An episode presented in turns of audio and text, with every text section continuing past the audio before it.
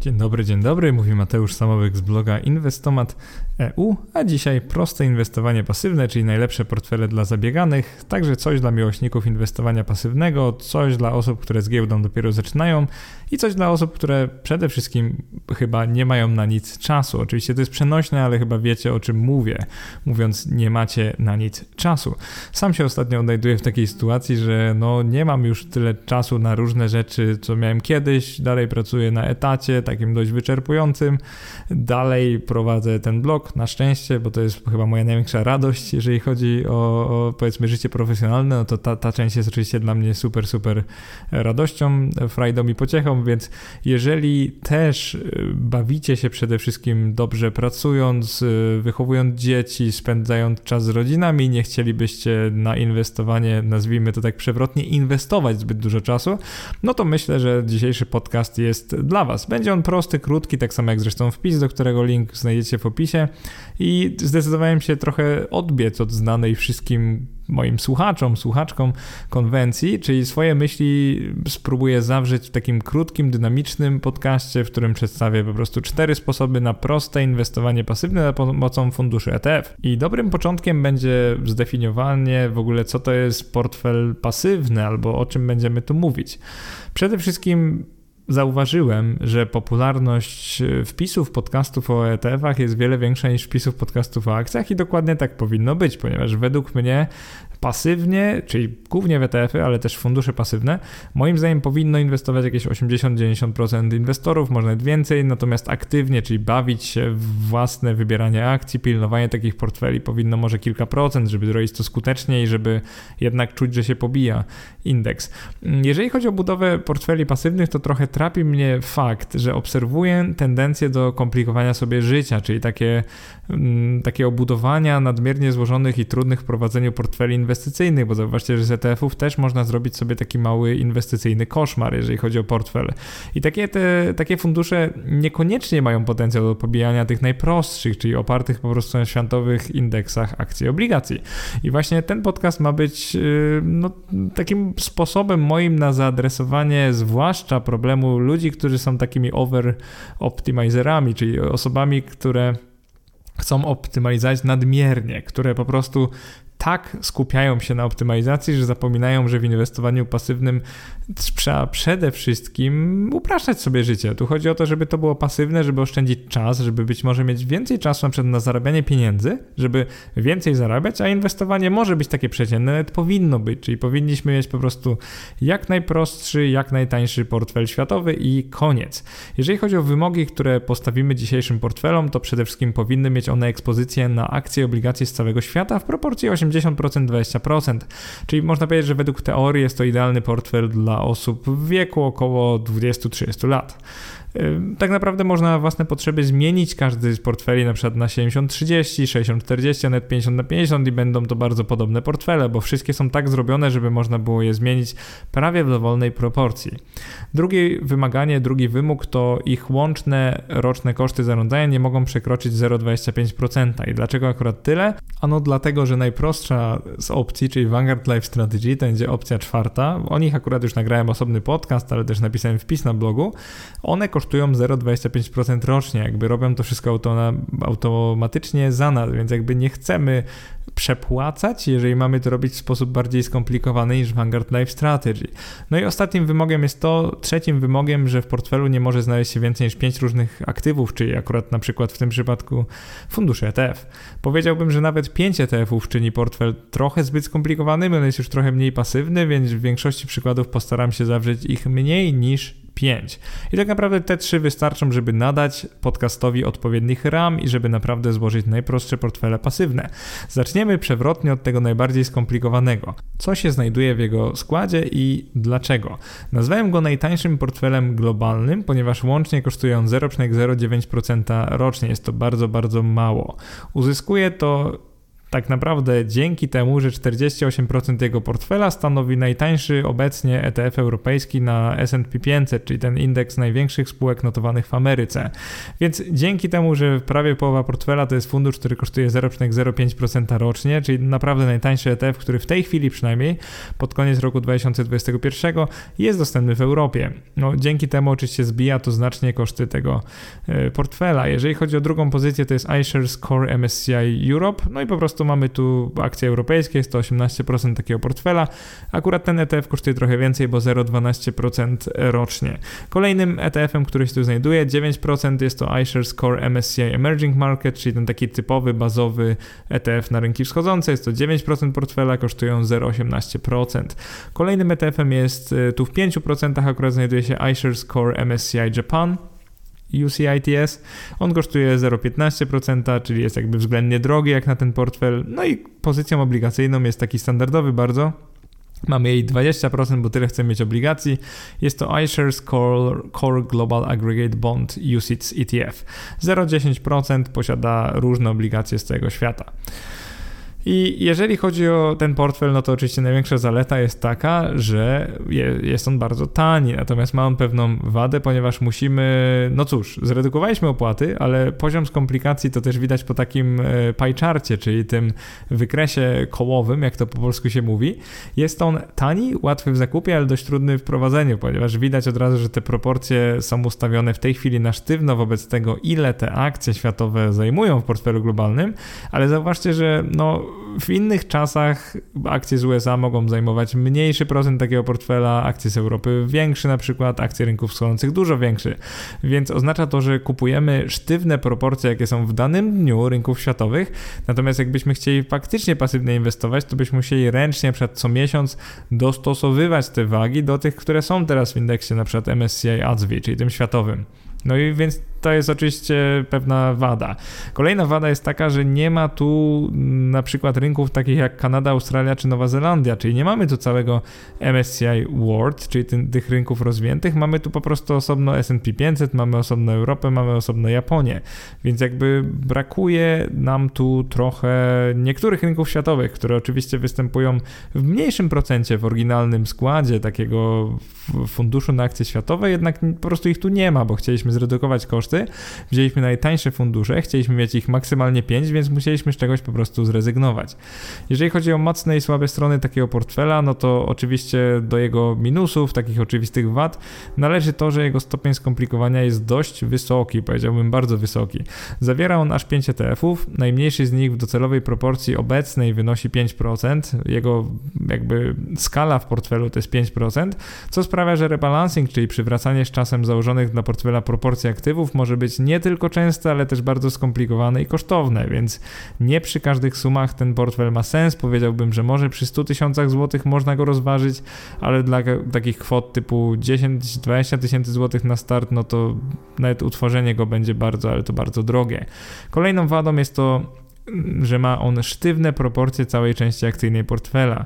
Czyli to 20% obligacji jest w miarę automatyczne, tam nic nie musimy robić, natomiast wśród tych 80% y, budujemy tak naprawdę w dzisiejszych proporcjach portfel, wiedząc, że proporcje będą się z czasem zmieniać, więc będziemy musieli ręcznie dostosowywać obecne proporcje do pożądanych, albo po prostu zaakceptować, że nie mamy już rynkowego rozkładu akcji, więc tak naprawdę nie inwestujemy pasywnie. To jest tak przewrotnie.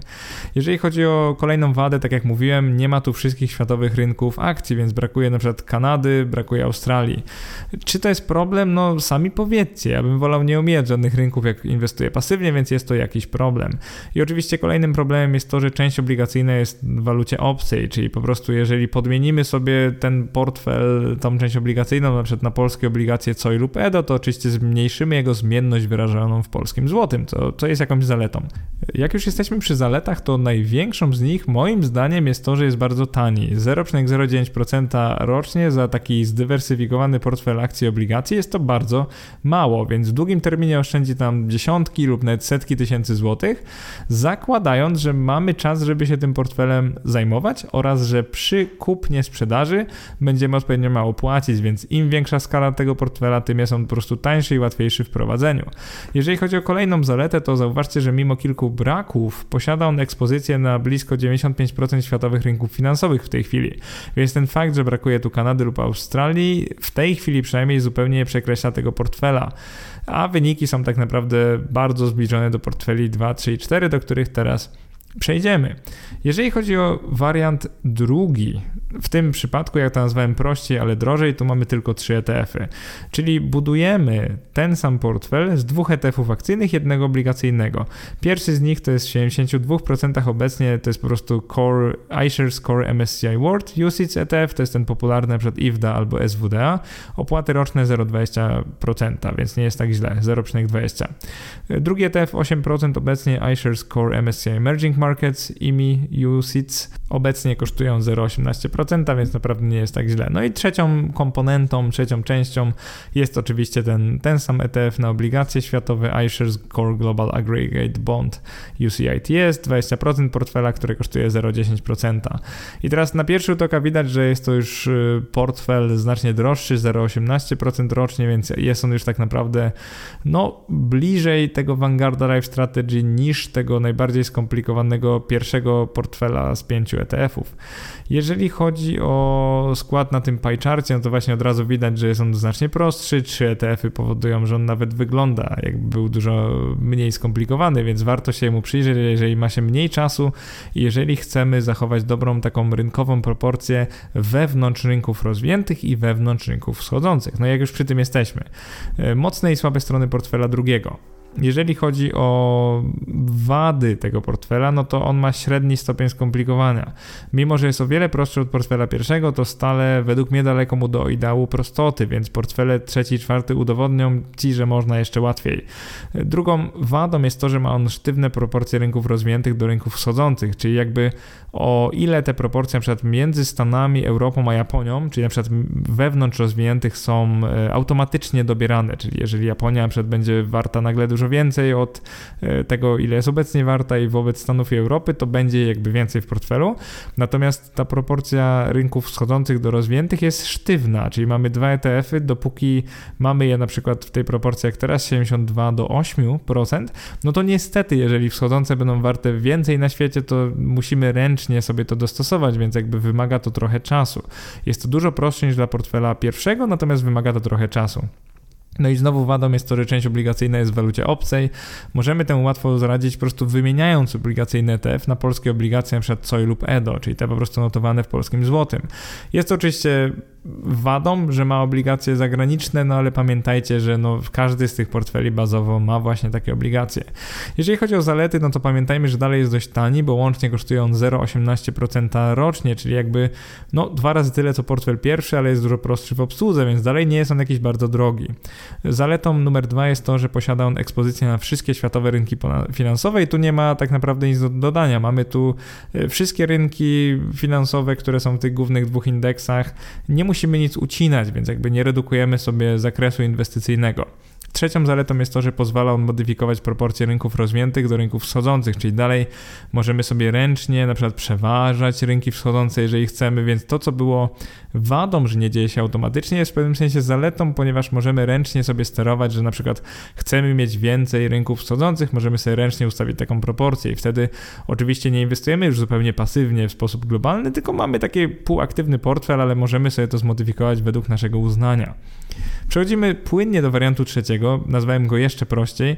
Mamy tu dwa ETF-y. Jeden ETF akcyjny na cały świat, czyli już językiem funduszy indeksów ETF-ów jest to MSCI ASWI, czyli mamy tutaj jakby wewnątrz tego jednego ETF-a akcyjnego już MSCI World oraz MSCI Emerging Markets, więc tak prosto tłumacząc MSCI ASWI jest gwarancją tego, że w każdej chwili posiadamy tą rynkową proporcję akcji spółek ze wszystkich stron świata, ale inwestując w niego pozbywamy się niestety możliwości ręcznego sterowania składem części akcyjnej, więc tak naprawdę tu już przestajemy mieć wybór, tylko inwestujemy typowo globalnie, więc mamy 80% MSCI ASWI, to są akcje globalne, 0,20% rocznie opłat i mamy 20% znowu iShares Core Global Aggregate Bond UCITS, to są obligacje globalne, więc jeżeli spojrzymy sobie znowu na ten rozkład w postaci diagramu kołowego, wykresu kołowego, zobaczymy, że no bardzo prosty portfel, 80-20, jedyne co robimy to równoważenie proporcji między akcjami a obligacjami, więc tak naprawdę no nie ma tu żadnej filozofii.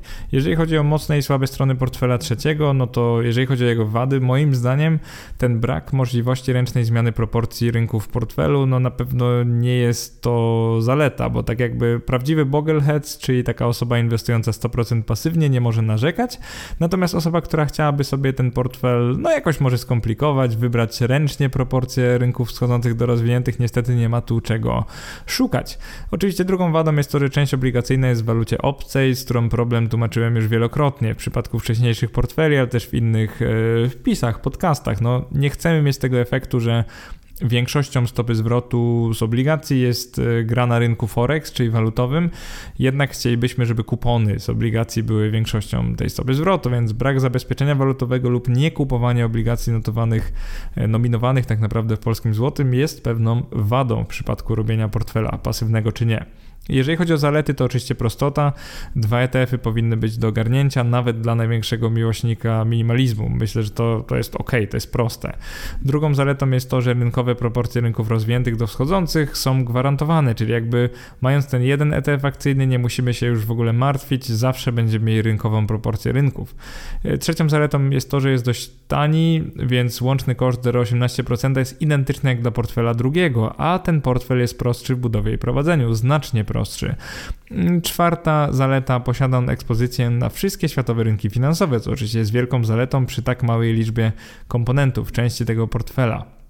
Jeżeli chodzi o taką sugestię moją, można by ten portfel zmodyfikować wymieniając obligacje EDO, e, znaczy podmieniając ETF obligacyjny na obligacje EDO na przykład, czyli te notowane e, w polskim złotym, właściwie one notowane nie są, one są nominowane, ponieważ na giełdzie ich nie ma.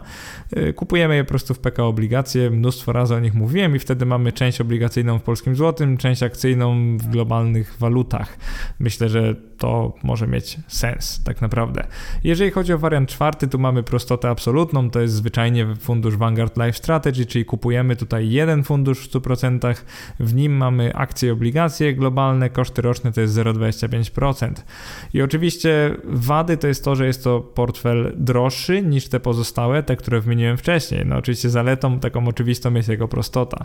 I powiedziałbym, że z jednej strony w ofercie inwestycyjnej polskich, e, tych europejskich, przepraszam, dostawców ETF-ów normą są fundusze aktywne pobierające nawet pół czy 1% rocznie zarządzanie, czyli to są te takie multifaktor na przykład, albo na jakieś konkretne segmenty, albo na jakieś egzotyczne rynki. Więc jeżeli chcemy mieć fundusz pasywny na cały świat i jeszcze taki, który ma akcje i obligacje, już sobie jakoś wewnątrz robi rebalancing, no to Vanguard po prostu jest nie do y, pobicia, nie do prześcignięcia. Jeżeli chodzi o jego wady, no to jest trochę drogo, bo jednak kosztuje on trzykrotność tego rocznie, co kosztuje pierwszy portfel. Tylko pamiętajcie, że tutaj dokupujemy ciągle to samo, nie martwimy się nic niczym, nie musimy robić rebalansingu, więc jakby to 0,25% wobec 0,09%, no to nie jest jakaś kolosalna różnica. Powiedziałbym, że w bardzo długim terminie to pewnie nawet kilkadziesiąt, kilkaset tysięcy, no ale spytajcie się, co jest dla Was najważniejsze. E, wadą jest też brak możliwości ręcznej zmiany proporcji rynków w portfelu, bo mamy tu na sztywno 80-20, no i wewnątrz tych 80 mamy na sztywno rynkową proporcję akcyjną tych rynków akcji. I oczywiście część obligacyjna jest tu w walucie obcej, no i wadą jest to, że nie za bardzo możemy ją podmienić. Po prostu Vanguard ma obligacje światowe, różnego typu hedżowane do euro, więc siłą rzeczy będziemy mieli w euro jakby warte, notowane, ale też jakby one obiektywnie będą w euro, te obligacje w portfelu Vanguarda. Zalety to oczywiście skrajna prostota, to nie jest portfel, to jest jeden ETF, który można obudować dodatkowo w IKE lub IGZE i wtedy mamy naprawdę, no nie wiem, taniej chyba być nie może, jeżeli chodzi o prostotę. Druga sprawa to to, że mamy zachowane rynkowe proporcje rynków rozwiniętych do wschodzących, nie musimy się o nic martwić, one zawsze będą rynkowe. Trzecia sprawa to, że mamy automatyczny rebalancing między częścią akcyjną a obligacyjną. To jest bardzo ważna rzecz, o której nie wspomniałem, ale też nie musimy między akcjami i obligacjami rebalansować, równoważyć, ponieważ Vanguard robi to za nas, więc jeżeli akcja akcje jakoś znacząco wzrosną na przykład, to nie musimy wtedy nic sprzedawać i kupować obligacji, bo Vanguard robi to jakby wewnątrz tego ETF-a. Oczywiście ostatnią zaletą taką dużą ekspozycja na wszystkie światowe rynki finansowe i na światowe obligacje, więc tak naprawdę nie musimy się tu nic zastanawiać. Taką ukrytą wadą jest to, że na przykład nie zmienimy go prosto na 50 na 50 proporcje, ponieważ nie ma w tej chwili takiego Vanguarda.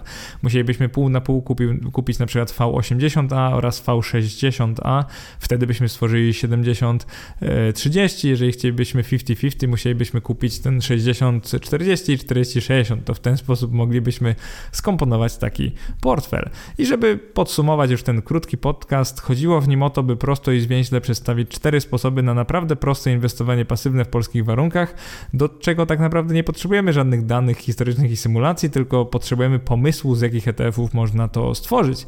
No i pamiętajcie, że piękno inwestowania polega na dobraniu liczby i rodzaju aktywów do swojego temperamentu, charakteru i preferencji, a to najłatwiej zrobić, będąc właśnie świadomym zalet, wad i wszystkich możliwości na stworzenie takiego prostego portfela pasywnego na start. Bardzo dziękuję za wysłuchanie do końca i do następnego. Cześć, trzymajcie się.